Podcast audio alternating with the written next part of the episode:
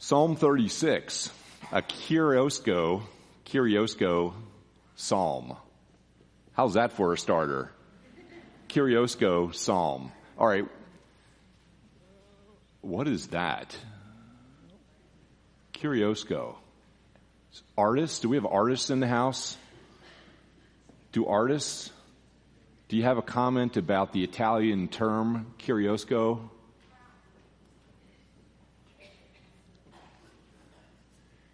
Chiaro, as I understand it, is light. Scuro is darkness. And this artistic method, chiaroscuro, has been used by centuries by painters, Da Vinci, Rembrandt, just to name two, where you have this brilliant contrast between light and darkness. And so what happens is you have a subject that's bathed in light and the light brings it out from the dark shadows of the painting. I've got a, a, picture here. It can be used in portraits. It can be used in landscaping. And here you've got this brilliant light, this, this glorious heavens. And I use this picture instead of maybe one of Rembrandt's pictures of a paintings of an individual or a portrait because this one applies pretty directly to this psalm. Chiaroscuro, where you've got this bright, brilliant light uh, in the middle of the mountains, highlighting the rolling clouds as they come in and casting shadows over the foreground and on the sides, bringing dimension to that painting. Chiaroscuro. And it can be used in literary works too. You've got Dante who writes um, Inferno, Hell. He describes heaven, paradise, and and hell, Inferno, in his Divine Comedy. John Milton uses it also when he has Paradise, Paradise Lost and Paradise Found. Little shout out to those literature teachers out there. All right. So this kind of this kind of artistic technique is something that we find David's using it right here in Psalm 36. And Psalm 36, you've got this, this seemingly two disconnected sections here where you've got the beginning of the Psalm is a discussion about the wickedness, the fallenness, the darkness of man, of humanity. This is our condition. Then then in the middle there, right around verse 6 or 5, you see that he turns and he, his attention turns and he's, all of a sudden he's talking about the glorious, steadfast love or mercy of God. And again, it's almost as if you have two different, two different passages, two different Psalms, but this is the, the way that David puts them together to compare and to contrast the greatness of the distance and the difference between the two. Now, I want to read this here shortly. If you've got the Pew Bible, it's page 490.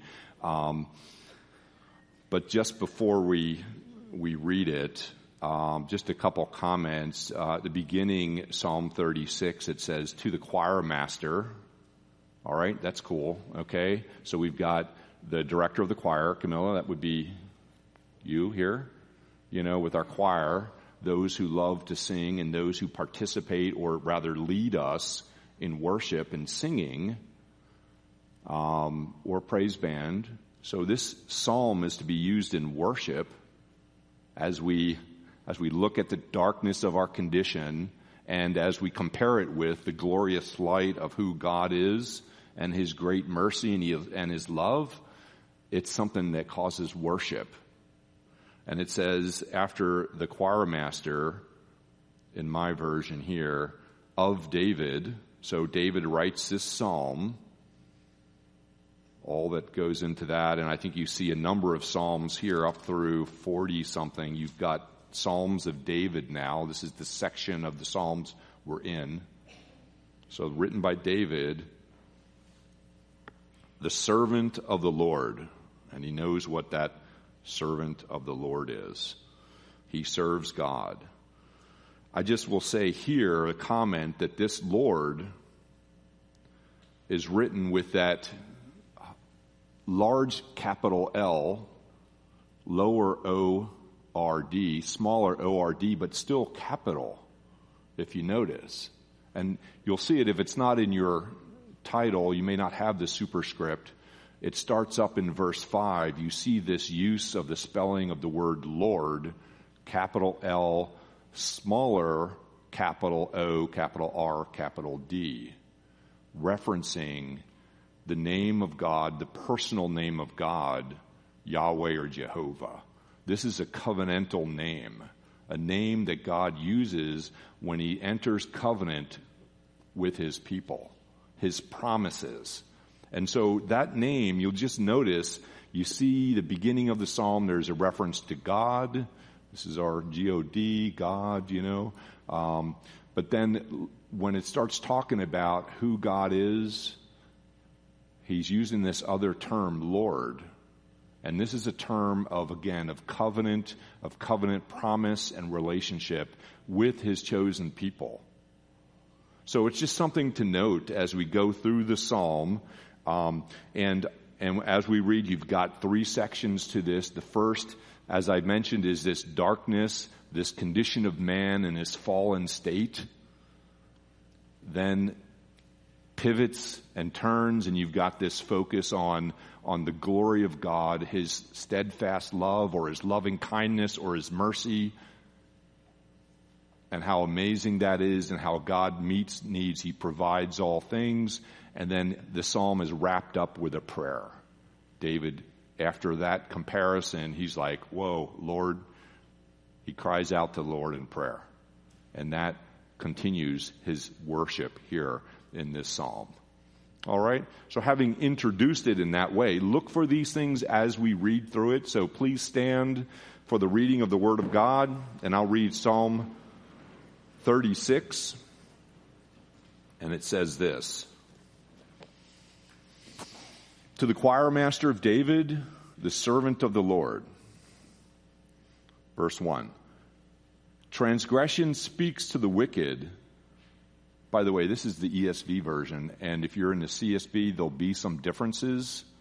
Or if you have the, J, the King James, you'll see some differences. They're great differences. They highlight different meanings here. But this is the ESV. Uh, to the choir master of David, the servant of the Lord, verse 1. Transgression speaks to the wicked deep in his heart. There is no fear of God before his eyes, for he flatters himself in his own eyes that his iniquity cannot be found out and hated. The words of his mouth are trouble and deceit. He has ceased to act wisely and do good. He plots trouble while on his bed. He sets himself in a way that is not good. He does not reject evil. Your steadfast love, O Lord, extends to the heavens, your faithfulness to the clouds. Your righteousness is like the mountains of God. Your judgments are like the great deep. Man and beast you save, O Lord. How precious is your steadfast love, O God. The children of mankind take refuge in the shadow of your wings. They feast on the abundance of your house, and you give them drink from the river of your delights. For with you is the fountain of life. In your light, we do see light. Oh, continue your steadfast love to those who know you, and your righteousness to the upright of heart. Let not the foot of arrogance come upon me, nor the hand of the wicked drive me away. There are evildoers lie fallen. They are thrust down, unable to rise. Let's bow our heads in prayer. Our Heavenly Father, come now uh, with your Spirit and speak to us, Lord. Teach us from your word. Bless this time together and bless your name. Help us, Lord, to focus our eyes not on the things of this earth or the destruction that it lies there, but in you and in your glorious and loving uh, care. In Jesus' name, amen. All right. Please be seated. Thank you. So this psalm before us is, as I mentioned, this interesting description of these two opposites which seem to have, at first glance, nothing in common. And you might wonder, why do we have both of these in the same text or the same psalm?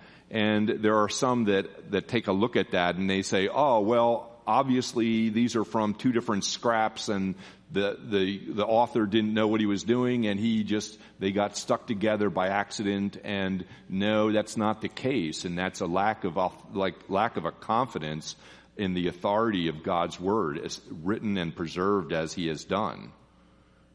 David intentionally puts these two sections together. And so what we're going to do is start here in the first section, verses 1 through 4, which talks about the transgressions of the wicked. Um, some of you have titles in these, and some of those titles I've noticed say things like the wicked versus the steadfast love of the Lord. And that's a great way to describe it, great description. So here we, we come to verse 1 and we see the transgression. It says, transgression speaks to the wicked deep in the heart. And um, and I think that's that's interesting way to put it. I never quite thought that sin or transgression would have a voice. I never really considered that before. Um, how real and how true this may be.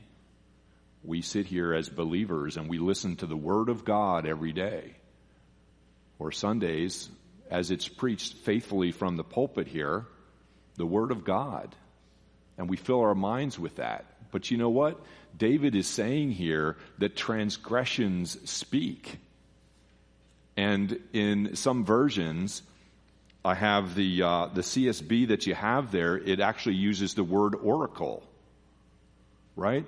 And, and this word oracle is a one-way discussion. It's, it's a, it's a declaration. And we, we use the word oracle often in terms related to prophets and prophecies. And you have Isaiah talking about the oracles of the Lord. And these oracles are authoritative. They are, um, they're one way. You listen and you receive. And so that word, oracle, has has been used in the translation of this when transgressions speak to the wicked, almost as if the voice of the transgressions or sin is authoritative in, in, in, in our lives or in the lives of the wicked. They listen and they believe it. An oracle.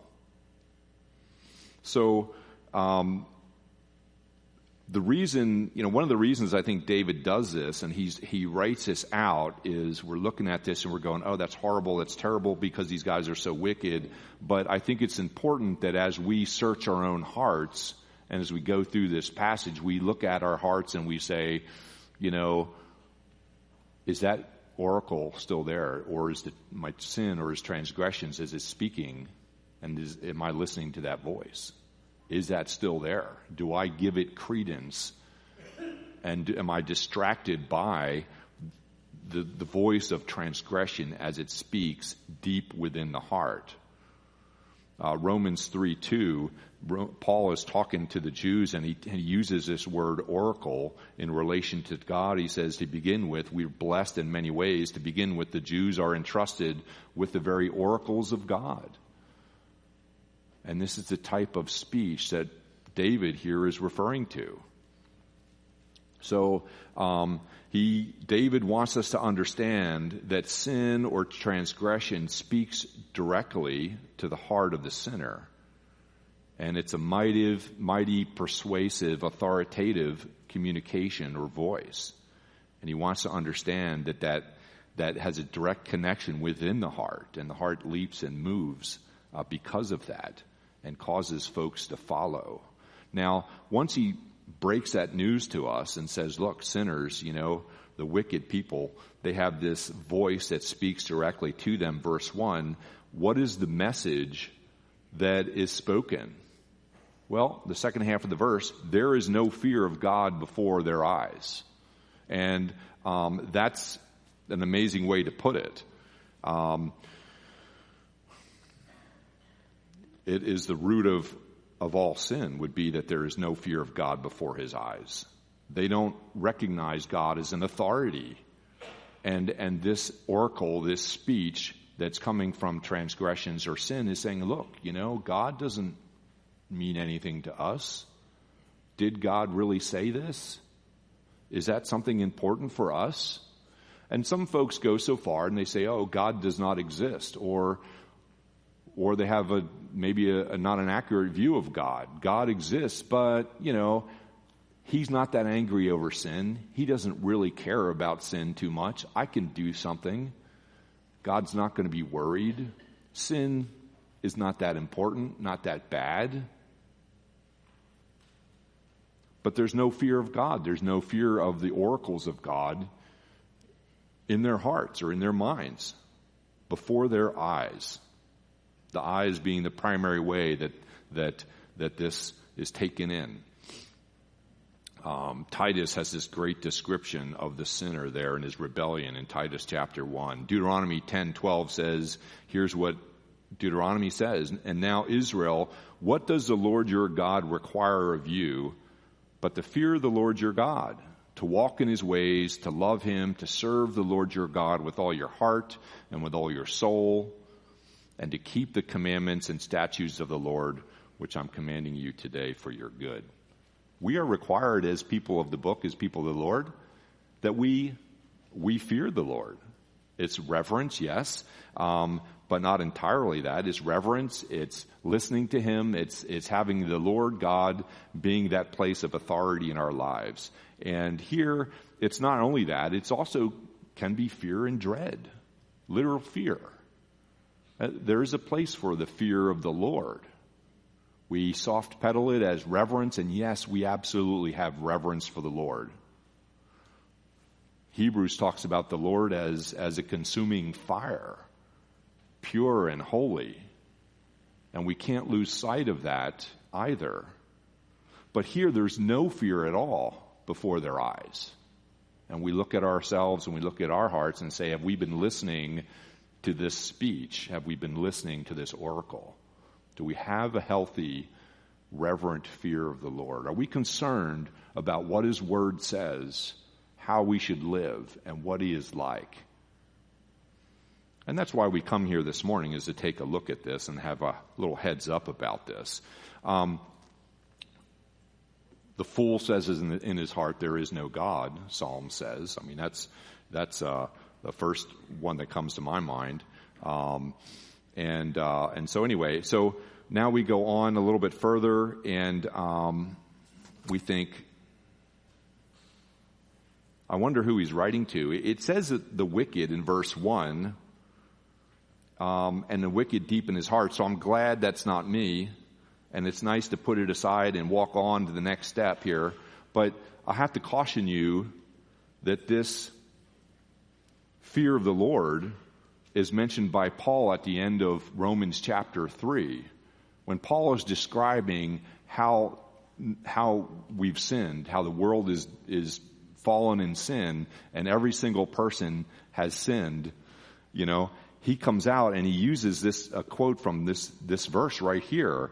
Psalm 3 verse 10 says as it is written, all right, this is Paul, New Testament. He says, "None is righteous, no not one." And I'm reading that and I'm going, "Ooh, I don't know how to get out of that one. I can't. It's describing me. No one understands. He's not saying no one except for Harris, you know, or no one except for maybe LBC, but no, he says no one understands, no one seeks the Lord. All have turned aside. Those are pretty complete statements. Together they have become worthless. No one does good, not even one. So I have to say that that this condition in Psalm 36 is going to include me also without Christ, which comes in the second half. All have turned aside. So their throat is an open grave. This is Romans 3. Uh, their mouth is full of curses and bitterness. Their feet are swift to shed blood. In their paths are ruin and misery, and the way of peace they have not known. And then verse 18, there is no fear of God before their eyes. He jumps back to Psalm 36. Boom.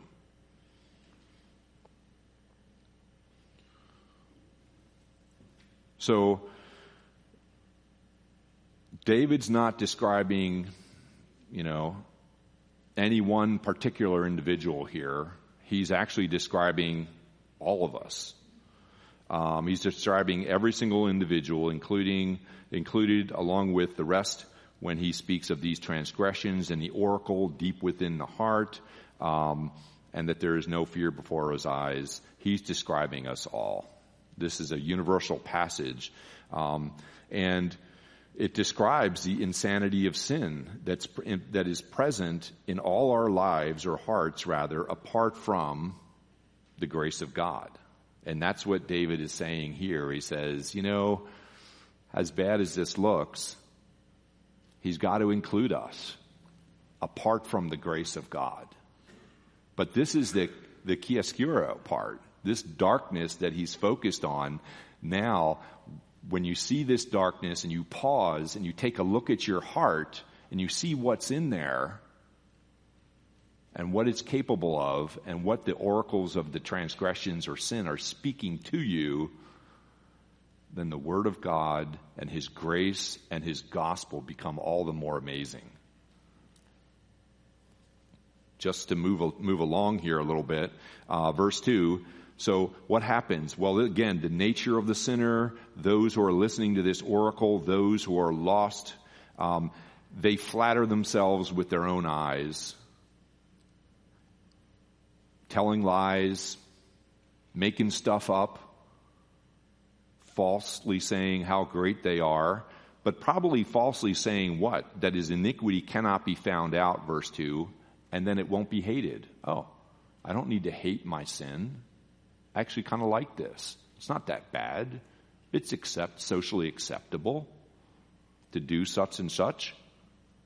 But that flattery is false. It's not true. And, and people listen to it. The words of his mouth are trouble and deceit. Verse 3, he has ceased to act wisely and do good. Continuing now, goes from, from the thoughts, from the words, um, to the inward thought, now to something external. To words of his mouth, coming out of his mouth, are, are trouble and deceit. He ceases then to act wisely and do good. Goes from thoughts and speech that he's hearing to something coming out of his mouth, and then his actions, he fails, he ceases to act wisely and do good. Verse 4, he continues, now he's doing stuff, he's plotting trouble while on his bed laying down.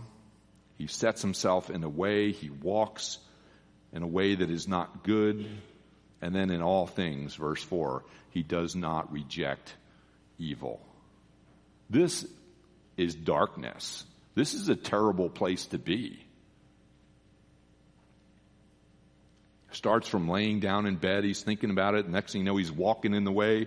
And next thing you know, he can't reject any evil. He does not reject any evil. Verse 4. Um, terrible place to be, the product of sin. Chiaroscuro, that's the dark part. That's actually the scuro part that we're talking about in our painting, the wicked part. Now, the strange thing here is, is I guess we could just, what if he just ended that psalm right there, boom, at the end of verse 4? You know, it'd be kind of a discouraging place to leave off. He could have just left that. But the strange thing is, he, he begins up verse 5 with the next phrase, Your steadfast love, O Lord. It's like a total 180. He goes from looking down in the gutter, the dirt, and it moves up and he's looking all of a sudden his, he's seeing the sunrise or he's seeing a brilliant, brilliant sun blinding him in his eyes. There are so many illustrations that you can use for that. This contrast between the light and the dark. It's almost as if if you if you buy a diamond, you know, the jeweler comes out with this velvet, this really black velvet piece of cloth and he puts a diamond on there and that dark cloth is what helps radiate the, the light through that, that brilliant diamond and it shows off all the different cuts and the different angles on the diamond, and the light just shines out through that. This is an amazing contrast that he has. And that's what he does. He sets the backdrop and he makes us look at our condition before Christ. And folks, we need to do that once in a while. It's easy to start thinking, wow, things are good. I'm, you know, I'm pretty awesome. I've got this. I can do this and pride just jumps in there. And you're no longer, you're no longer fearing the Lord. And it's a dangerous place to be. And so David makes us focus on that in the first four voice, verses here. And we must look at that. But then he turns around and he's immediately, he's looking here, the very next verse, your steadfast love, O Lord, extends to the heavens. And so he turns off over now to, to to the characteristics of the Lord. And he has five descriptions and he goes into some actions that the Lord uh, has here. The steadfast love, O Lord, your steadfast love extends to the heavens. And so this term, steadfast love, CSB is using faithful love. Um, New King James, loving kindness. King James, like we sang about, the mercy of the Lord, this is a compound Hebrew word that has this idea that encompasses all of these characteristics of the Lord. It's a difficult word to translate for, to English because of the many things that it references. The faithful, eternal love, kindness, mercy uh, of the Lord. And he kicks us off in verse 5 with this term, your steadfast love, O Lord. And you'll see if you jump down then to verse 7, there's another bookmark, and he comes back to the steadfast love. How precious is your steadfast love, O God. So he's got this section, 5, 6, and 7, where he's focusing here, and he's telling us, what is the Lord like? After describing us in our horrible condition. Your steadfast love, O Lord, extends up to the heavens. It's above everything. It goes over, over all of creation. And his faithfulness to the clouds. And again, we mentioned uh, this term Lord with the capital L and the lower, the smaller capital ORDs, that personal name for the Lord, for God, as he revealed himself and limited himself, made a covenant with man at several times throughout the Old Testament, culminating with the, the new covenant in Christ. This is the term he's using here, Lord. And faith, when he describes the faithfulness of the Lord to the clouds, he's saying the Lord makes promises. He's promised to Noah never to destroy the world again never destroy humanity by flood. He promised with the sign of the rainbow. And God is faithful to keep his, com- his covenant and his promises. And he, he's relating that here the steadfastness of the love of the Lord, the faithfulness of him from the heavens to the clouds. And then verse 8, his righteousness is like the mountains of God, uh, uh mountains of God, God's righteousness. He is, he is good. He is right all the time. And that rightness is like a mountain. It cannot be moved. It's intimidating, probably. Looking up at those, the Alps over in Europe. I don't know if you've seen those things shooting up out of the ground. And you're like this, breaking your neck, looking up at them. Those mountains, and he's describing the mountains of righteousness of the Lord. His faithful God and he says, Your judgments are like the great deep. He's using creation. I love this. Do you, do you think of this when you walk out in creation, when you're riding to work every day down Route 235 and you're seeing the bright, brilliant sun, you know, or a mountain somewhere or a deep lake? These things have been placed in creation to remind us of these attributes about our Lord and our God. It should come up to mind when we see it. The judgments, your judgments are like the great deep. They are deep, deep waters. The judgments. And these are judgments that God makes against men, humanity. They are correct. They are right and they are wise, they are deep. Man and beast you save, O Lord. And God saves us. And animals too, so you got animals in there. There's a shout out. You know, are there kittens in heaven? You know, cats, dogs. He, he mentions beasts. You know, God creates, He preserves all things. So we've been sitting here about an hour and a half today already. Have I been preaching for an hour and a half? No. Um, have you thought?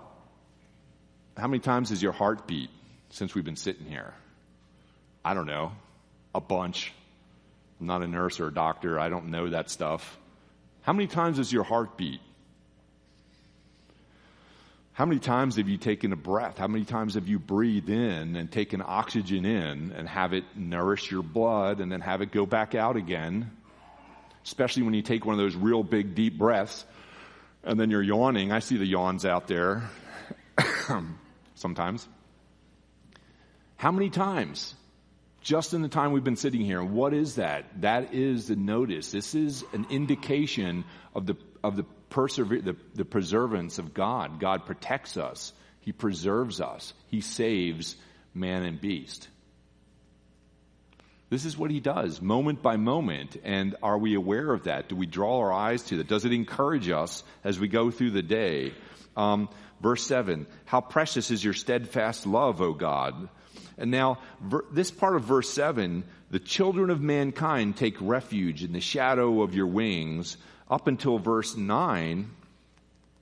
Now we see God's great actions towards us.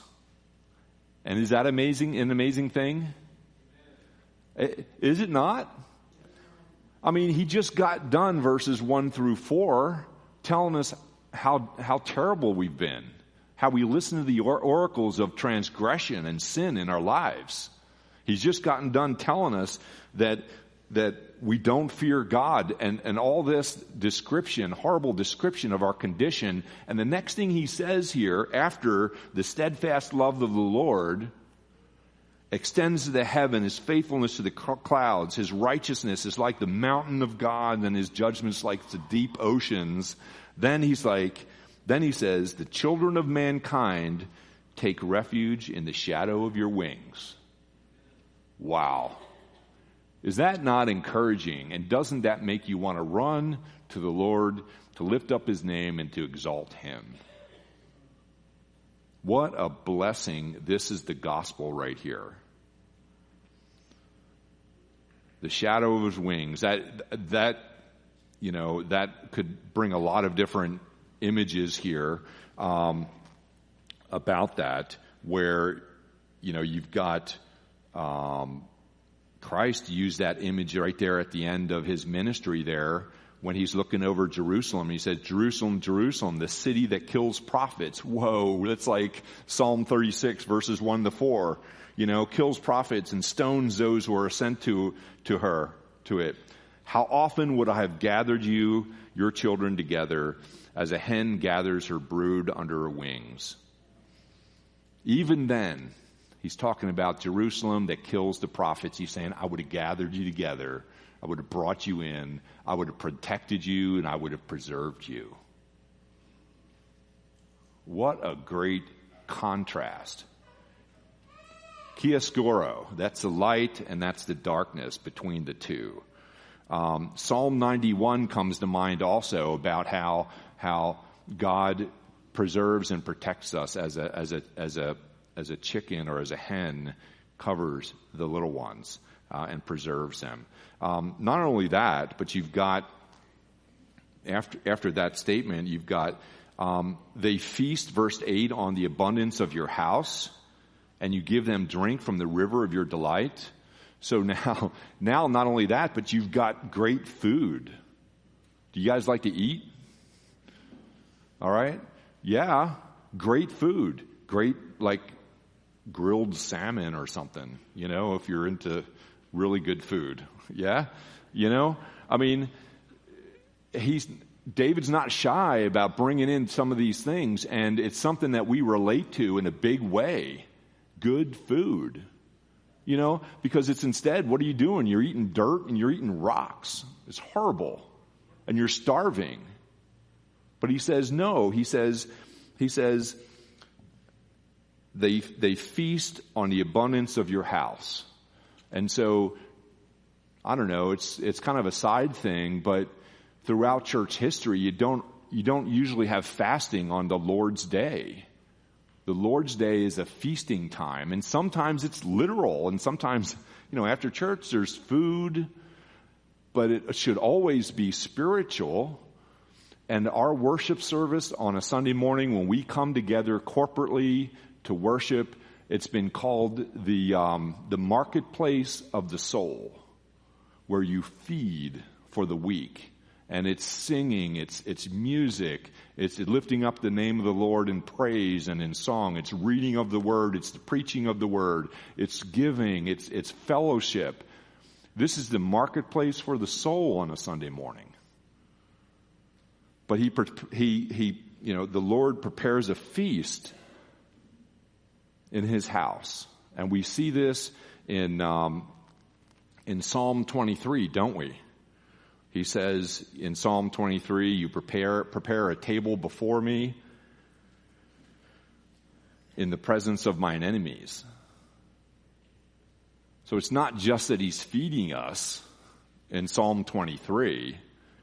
it's like he's setting up this feast to feed us and the enemies are all around complaining and attacking and the Lord's like, yeah, I don't care. Not a thing. Doesn't bother me we're going to feast.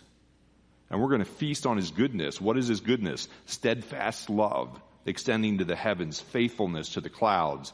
His righteousness is the mountains of God, his judgments like the deep.